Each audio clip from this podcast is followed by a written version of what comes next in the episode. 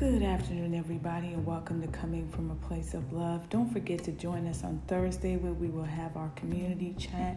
We'll be talking about loyalty. We want to hear from you.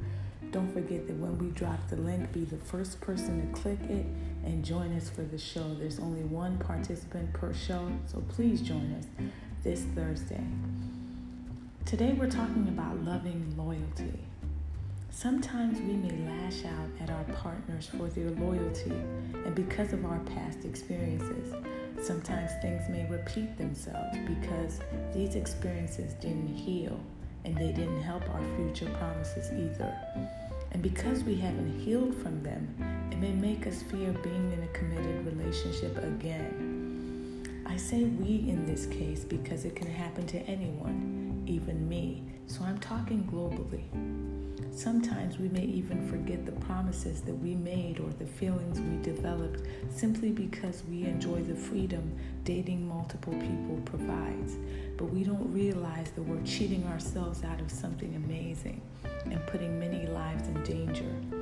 We expect people to just understand our way of life and our preferences and pick a number and settle down, but we don't stop to question is that what they want?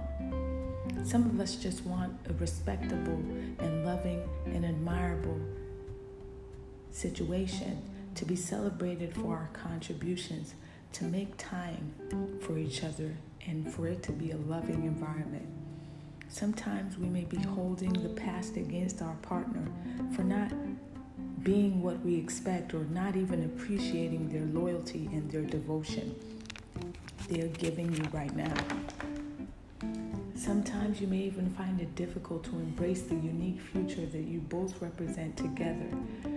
Do you know that everything we go through or fight through in life is for the betterment of the relationship?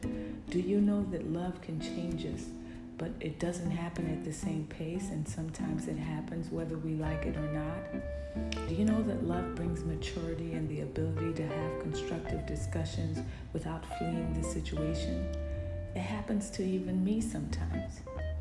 Just as you're about to repeat the negative steps and cycles that you used to in the past, a wave of understanding comes over you, and you realize that we just need to listen to each other and love our partners through the storm.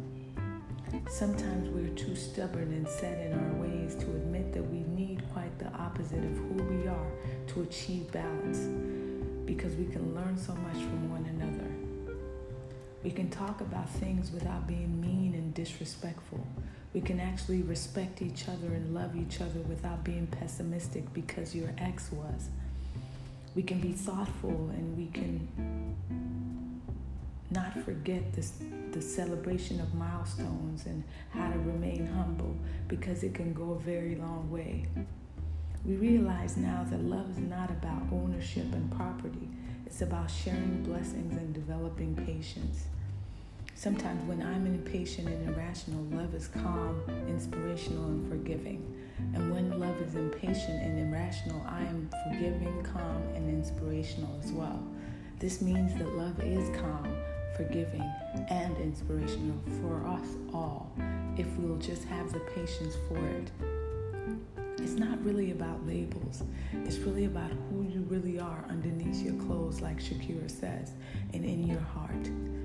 We can support love and offer peace of mind to each other, knowing that nothing is too difficult to work through together, and no one is too old to learn from each other, especially when there's an age gap. Remember, our aim with love is not to shame each other but to enlighten ourselves to see our attitude towards love. Does it need adjusting?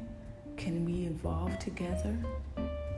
I thank you, my love, and I thank you all for coming from a place of love. God bless you.